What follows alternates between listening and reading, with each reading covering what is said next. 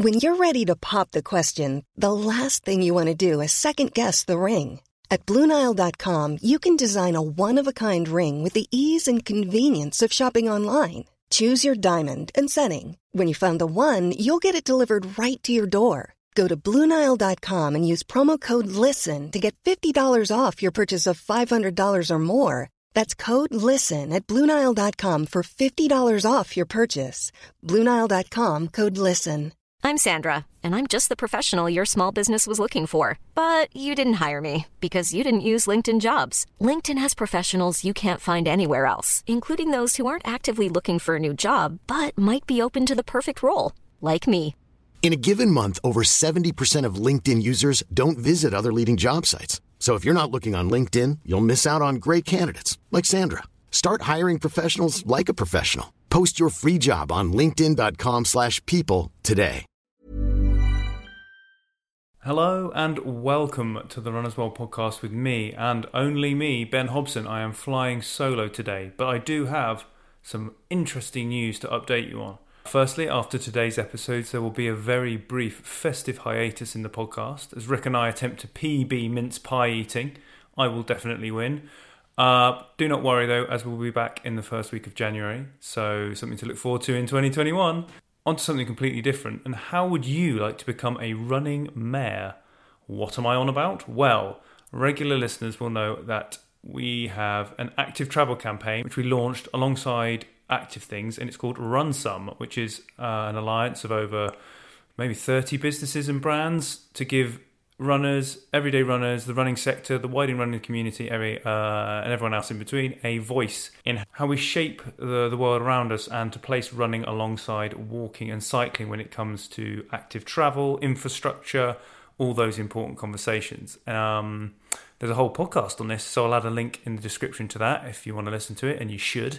But anyway, um, running mayors, we're looking for doers, we're looking for change makers um, who join the campaign and increase the visibility and the possibility of running everyday journeys uh, to sort of reduce traffic, uh, utilize running as a means of doing things rather than just exercise, um, and there to help make those change in local areas, identify barriers, and share solutions amongst each other. Um, and it would be just vital in championing the cause, basically.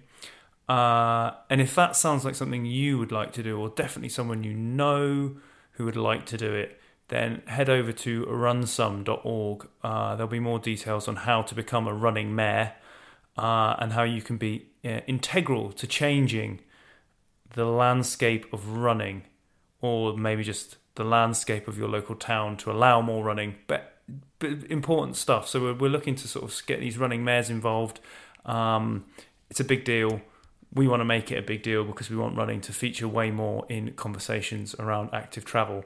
Um, I'm going to nominate Rick to be a running mayor. He doesn't know that, but he's not here. So I congratulations, Rick. Um, that's that. I think it's time to speak to our guest of the week. Guest of the week.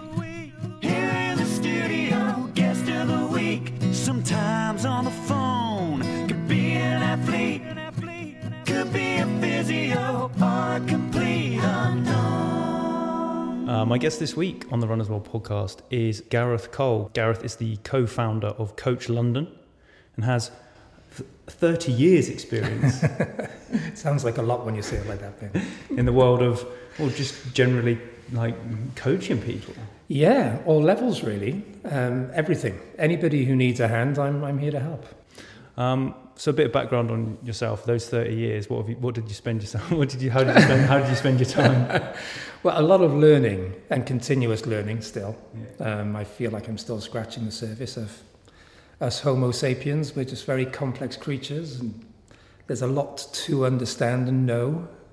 But um, the span of 30 years has been a lot of sport in my early years. Um, I played competitive football and professional football for a, for a short time um, to my late teens um, and just didn't really enjoy that. They got to a point where it's just becoming too serious for me personally. Yeah. And, and again, the coaches that I had with me um, really kind of worked with me against my kind of thought process and what I wanted to do, which was just have fun and play.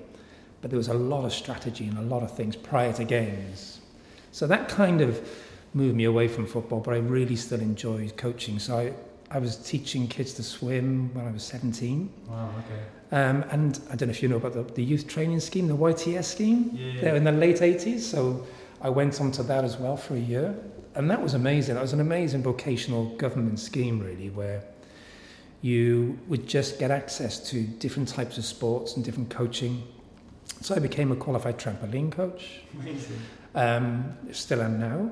Uh, I'm still a qualified squash coach, um, a basketball coach. Um, and these are just the, the first rungs of the ladder, really. But um, for me, it was all about communicating with the team, with the individual, to try and get them from A to B as efficiently as possible. And that, and that hasn't changed. That's Yeah. still the same, really. It's, um, it's just the more that you kind of know, um, the more you realise you don't know. And then you just got more and more work to do, really, to try and make that process as efficient as possible, which is just my ultimate goal, really.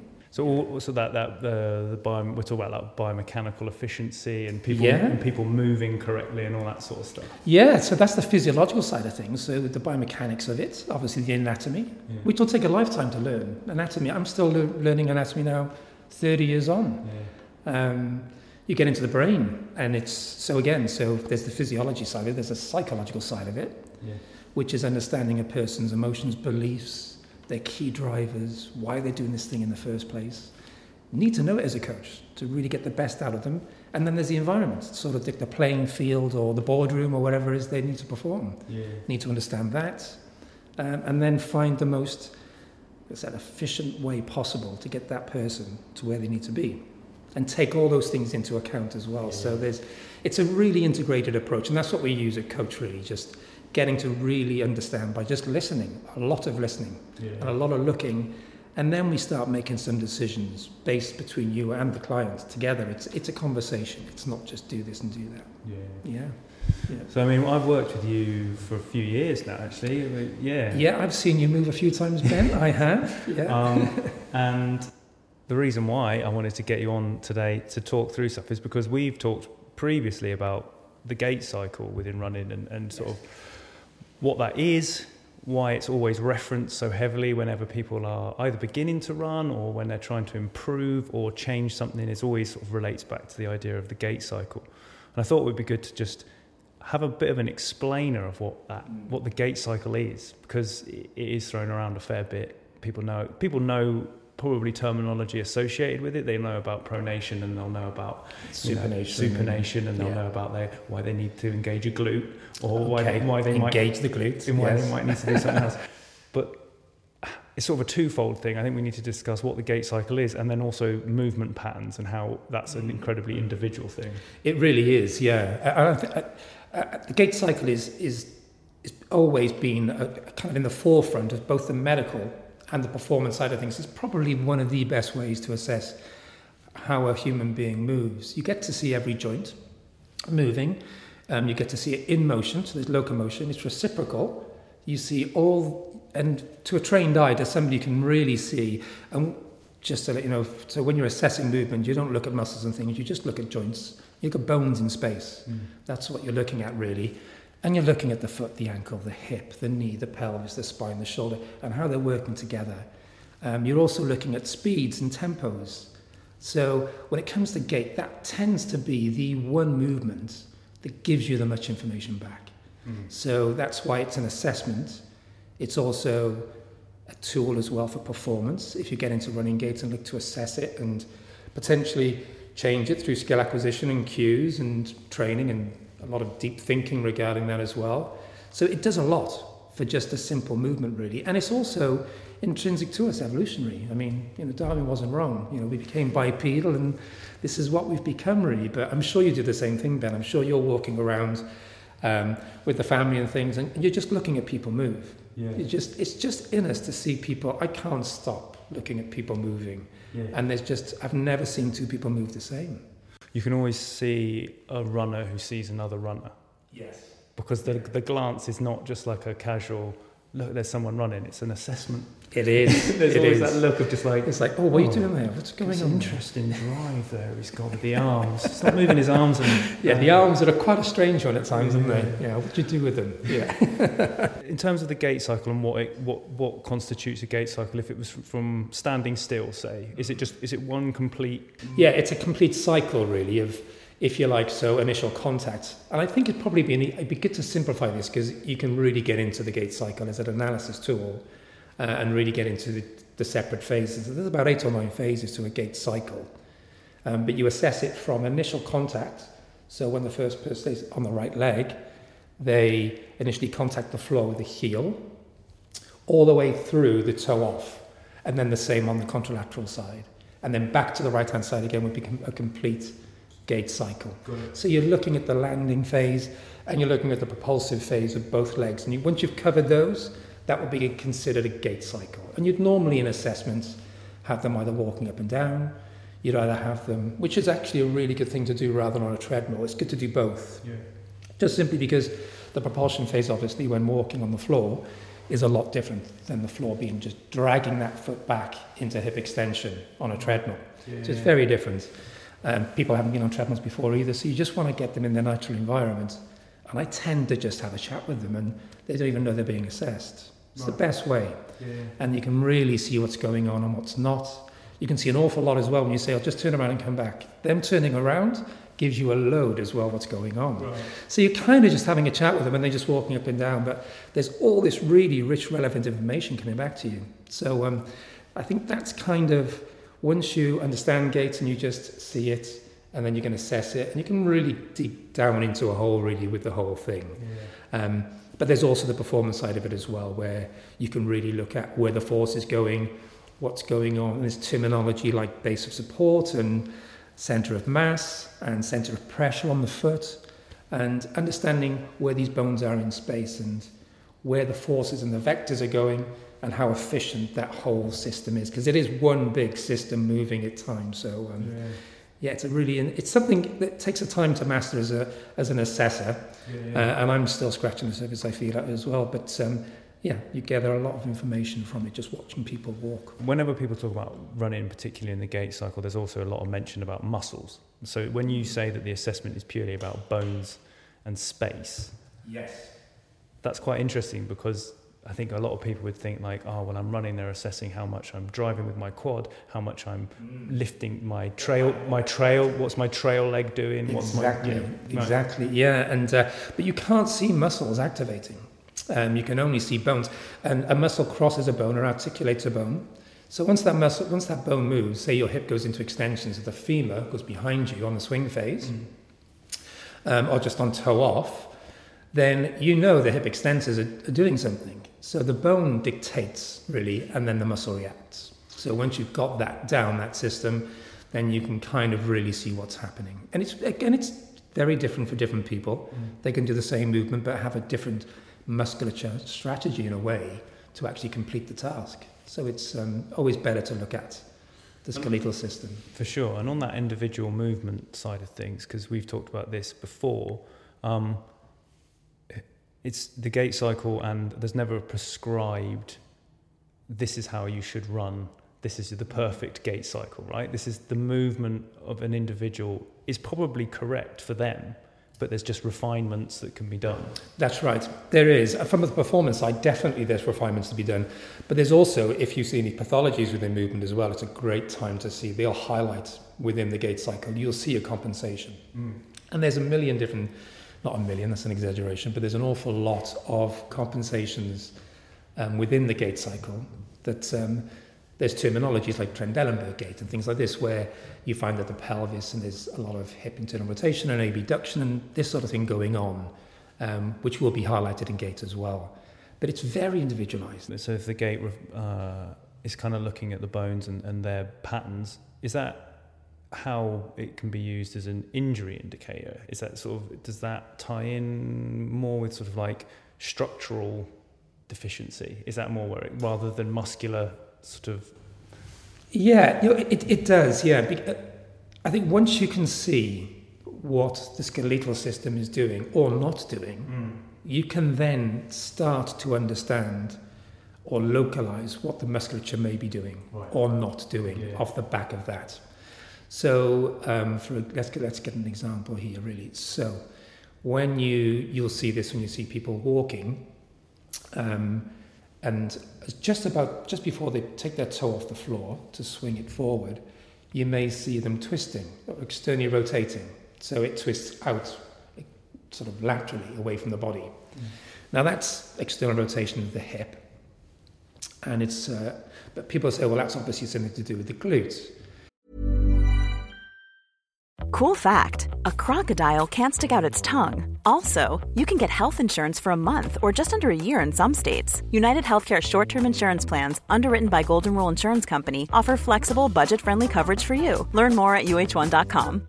This is Paige, the co-host of Giggly Squad, and I want to tell you about a company that I've been loving, Olive and June. Olive and June gives you everything that you need for a salon quality manicure in one box. And if you break it down, it really comes out to $2 a manicure, which is absolutely insane. It's also so easy to get salon worthy nails at home with Olive and June. The difference between how your nails used to look when you did them yourself and now with the Mani system is a complete game changer. The best thing about Olive and June too is it's a quick dry. Dries in about one minute, lasts for five days, and full coverage in up to one to two coats. Visit oliveandjune.com slash perfectmani20 for 20% off your first system. That's oliveandjune.com slash perfectmani20 for 20% off your first system.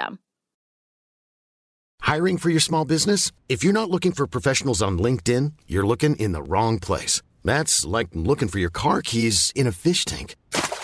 LinkedIn helps you hire professionals you can't find anywhere else, even those who aren't actively searching for a new job but might be open to the perfect role. In a given month, over 70% of LinkedIn users don't even visit other leading job sites. So start looking in the right place. With LinkedIn, you can hire professionals like a professional. Post your free job on linkedin.com slash people today. but not necessarily. You see that happening first, and that potentially could be the big toe or the hallux, which is also called, not being able to flex. And they need to keep their foot on the floor for longer, so they'll rotate. So it's actually a, quite an efficient strategy to do that. Hmm. But seeing that happen, you're straight away thinking, right, that's a compensation of some description. Let's have a look at the joints surrounding that movement, which would be the hip hmm. and would be the great toe. Um, and then we can look at the musculature behind that then really but it's always that way around and it, and it should be really regarding that hmm. yeah bec- and again you have to take into account skill acquisition as well so there's a brain driving all these movements and they've got a perception of what they should be doing more a lot of the times if you just cue them not to do it they have the capacity to do that Right. so it's just a habit forming movement that they've just done for a long time do you change it is another question actually Right. because they've been so used and adapted to that movement. If the recreational athlete is just doing it for fun and they're injury free and pain free, then how much do we really want to tinker with it? So again, it goes back to the who. Yeah. Yeah. Because obviously that individual could be functioning just fine, but they have a compensation which clinically Yes. is viewed as a, Yes. an, an issue. Exactly right. Yeah, idealistically, within this kind of, you know, this beautiful movement patterns that we all have, it's it's viewed as something which isn't the norm. But I've never seen a lot of norms, to be honest, Ben. I've seen a lot of runners coming in who you think they're in pain from the eyebrows down, and they're just beautiful. They start moving, and they're incredible. And I see the opposite. I see athletic people coming in, and you can hear them landing from about 50 feet away. You know, so it's again no preconceived ideas. Let's have a look at it and go from there. Yeah, Um, what I found interesting when you were just talking about the gait cycle, especially then, was that you referenced a heel strike when the foot lands. Now, in walking. in walking, Yes. right? Gotcha. Yes, yeah, yeah, yeah, yeah, that's a very controversial subject. It's not controversial, but it gets covered an awful lot, doesn't it? What's your thoughts on that? On heel striking in running? My view is based purely on the things that I've read. I mean, if someone heel strikes and they're injury free, then all the power to them. And also, uh, if you're if you watch people run, at even the elites, by the, by mile 25, if they're not heel striking, they. They're not far off, right? yeah, they haven't- I mean, the only thing I know in my very basic understanding of it is that it's all about centre of mass. right? Mm. And base of support. And base of support, And right. centre of pressure within that base of support. So if you're heel striking, That's the important part, really. Yeah, and you tell me that this is right or wrong. But if you're basically heel striking, but your foot is touching down in front of you, mm-hmm. then the the the forces going down the leg are obviously not. It's a braking rather than a propulsion forward, and that's where heel striking has its issue. Yes, that, that's definitely and that's definitely an element, and Right. and you can kind of see that, can't you? I mean, if if you're landing in front of your centre of mass, um, then like you said, there are there could potentially be some sort of braking mechanism going on there, and the quadriceps have to really decelerate knee flexion. Otherwise, you know, and so there's a lot. So it's not as efficient and economical from an energy expenditure point of view. Um, but again, on the moment of impact, depending on how fast you're going, you could be pivoting over that foot really quickly. Yeah. So again, you can get away with it. So there's a lot of potential overstriding from the fronts, but I, you kind of hit the nail on the head. It's probably more to do with where the foot is in regards to your centre of mass, um, rather than on what part of the foot is being touched to the floor first. Yeah. Really. And so things like ground contact time come into play then as well. Because if you say if you're pivoting across the foot quickly, then there's less like nothing's under duress for a long period of time. Whereas if you're ploughing in, ploughing Yes. into the floor, If you're hammering down into the floor, then that's and the other thing then as well. Then the foot can potentially slap down. Mm. So again, the anterior tibialis, which is a dorsiflexor, is going to try and slow that foot down. So again, more energy is being taken away from you. So we call this kind of power leaking or inefficiencies of movement, really, where you need every little ounce of mitochondria and everything within you to try and get you from A to B. And you're kind of making it hard for yourself by using these movements over time, tens of thousands of reps, which are just taking it from your store, really. So um, that's where the economy and the efficiency, efficiency come in, really. But as for as for the elites, um, there's a few other things that happen when a when a heel strikes on the floor first. Um, the one thing being, as you said, you mentioned briefly, is it stays on the ground for longer. So when it's when a when the foot stays on the ground for longer, it'll pronate and supinate, which means it just rolls in and rolls out, and then you propel off. That's a longer time than if somebody lands on their midfoot, um, or mid to forefoot, really. So time on the floor means more deceleration, more time then to push off against gravity. Again, it's a lot more energy sapping really than mm. just a light tap on the forefoot. And then as well, also on top of that, you have to take into account that stretch shortening cycle of the soleus and the Achilles tendon and that stored energy which tends to get lost or dissipated if you heel strike and keep your foot on the ground for a long time. Mm. You know, we're talking milliseconds really to, to actually get that system and mechanism working really well.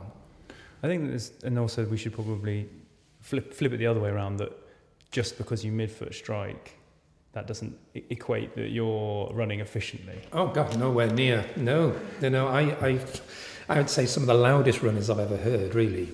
And noise, and I go back to noise because I say a lot to my runners, really, that you got your headphones on and you're away, and you're pretty much, if you're a kind of a seasoned runner, you're pretty unaware, really, because you're just doing it. Mm.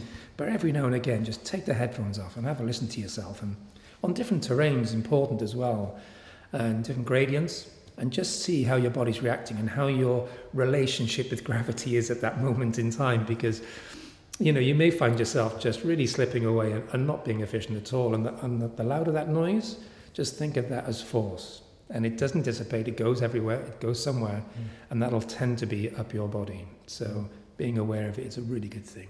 We're talking about gait cycle and we're describing a lot of these things, but are there any takeaways or cues that people can use from you know what we're trying to explain here? Like to just Yeah, some uh, some takeaway messages that are pragmatic you can use. Yeah. sort of thing. yeah, yeah. And there is there there, there, are a lot really. There's especially if you're starting to run. I would just walk and run. You know, don't think you just got to start and just oh, I'm running now. Just take your time and build up that volume over time and enjoy it. And when you are running, be aware of it. Just you know, yes, to zone out, but just for five or ten seconds, just be aware of how you're landing, how it feels. Do you feel heavy? Um, is there an awful lot of, we call it sort of vertical displacement and we get into vectors and things, but is the, you know, is the, is the horizon dropping up and down really high and low? I mean, is that, is that too much you know, vertical force. Uh, we just want to be able to kind of flow over the floor a bit more. So all of these things are really an awareness, if you like. Mm. I talk to a lot of the elite runners about what they think about when they run. And obviously, they got to a point now where they're they're kind of unconsciously competent. You know, they can kind of just get straight into that perfect biomechanics and go. Mm. Um, but on the big meet, some of them get nervous. Um, and ideally, I mean, the winners always are the most relaxed and the ones enjoying themselves most of the time, especially the longer you go, the, the ultras and things like that. The ones who are like singing songs in their heads and things, and, yeah. and just thinking about what am I going to have for dinner this evening they're, they're the ones who tend to um, to perform a lot better. How does anyone who's unconsciously running kind of just do a safety check? Yeah, it's it's definitely. I, I wouldn't want to take away the joy of running and those beautiful hormones that are running around your body and making you feel fantastic mm. when you're doing it. But I think there's a longevity to it as well, and I think just checking from time to time, going out with another runner, is a good thing as well, going out in pairs and just asking them to just say, have a look at me for just five minutes, you know, just run behind me, just let me know what you think. They may not be um, trained to do such a thing, but it's just more feedback. Uh, and I think every single run you go on, you should definitely just have a minute, at least one minute, and this is what I tell my guys as well, and girls, to run in a way how you would perfectly like to run. Yeah. So, and it's, it's nothing more than that. And you may find yourself thinking, well, what does perfect mean to me? Uh, and it could be the speed in which you want to run, or how light you're running, or a, a lengthened stride length, or a faster cadence. And that variability is also going to really stand you in good stead as well, um, because the more different ways in which you can stress yourself, yeah. you know, the reduction in risk of injury is huge then. I uh, was saying to you the other day, actually, that um, about being upright and how you, you consider yourself to run tall is always like that advice that you should always be running tall and you consider like oh i'm running tall and then you might go past a window and you see that you're like quite clearly like bent at the hip and, like, and then you realize actually that you kind of you're definitely you're, slumped yeah. down and all this sort of stuff. you stuff. flex from the hip and you're leaning forward into it and that sort exactly. of thing yeah and yeah it's just that that moment of just oh snapping yourself back up and yeah exactly and that is literally it's a second of awareness isn't it and it's just a it's just a self check for a second and then once you're in it, you think, all right, that's my reminder. And having two or three cues is, I, I wouldn't give a runner any more than two, three cues maximum. Mm. And they'd only probably use one cue per run. Uh, and it would just to be enjoy yourself, here's your cue, go out. And throughout the run, uh, just remind yourself of that one cue. It could be stay tall, it could be land light, it could be try not to bob it down, keep the horizon sort of level, if you like. Mm. And that tends to be a lot stickier with us really. And uh, and once they've got that then again it becomes an unconscious competence and we can move on to something else. But uh, yeah just having that little cue in your head just before you go out it doesn't it won't affect the enjoyable how enjoyable is enjoyable your run is. Mm.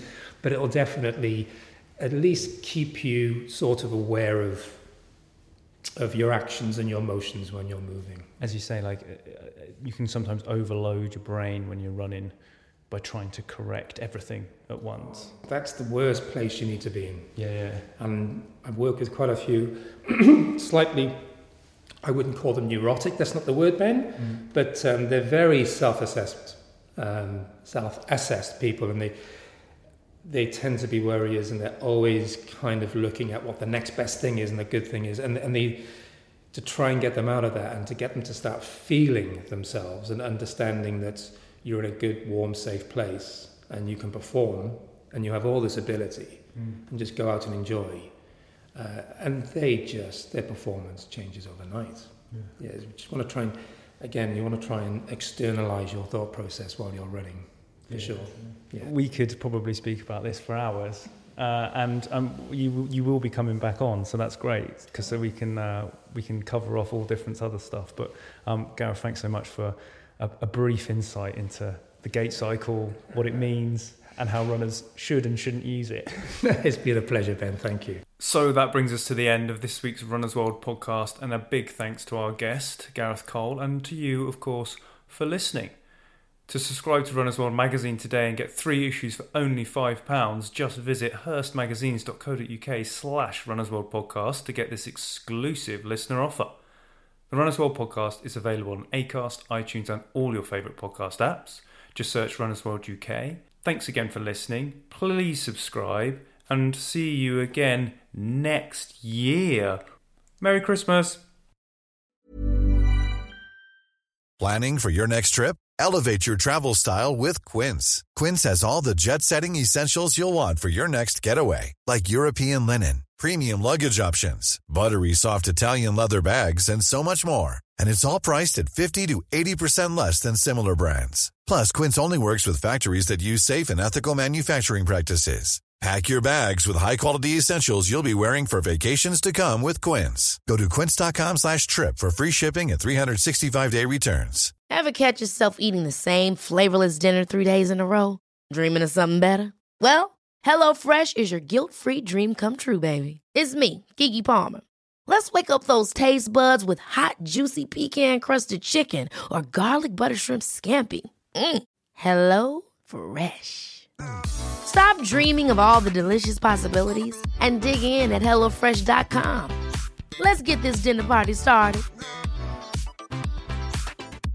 Hey, it's Paige DeSorbo from Giggly Squad. High quality fashion without the price tag? Say hello to Quince. I'm snagging high end essentials like cozy cashmere sweaters, sleek leather jackets, fine jewelry, and so much more. With Quince being 50 to 80% less than similar brands and they partner with factories that prioritize safe ethical and responsible manufacturing i love that luxury quality within reach. Go to quince.com slash style to get free shipping and 365 day returns on your next order. quince.com slash style Mom deserves the best, and there's no better place to shop for Mother's Day than Whole Foods Market. They're your destination for unbeatable savings, from premium gifts to show-stopping flowers and irresistible desserts. Start by saving 33% with Prime on all body care and candles. Then get a 15-stem bunch of tulips for just $9.99 each with Prime. Round out Mom's menu with festive rosé, irresistible berry chantilly cake, and more special treats. Come celebrate Mother's Day at Whole Foods Market.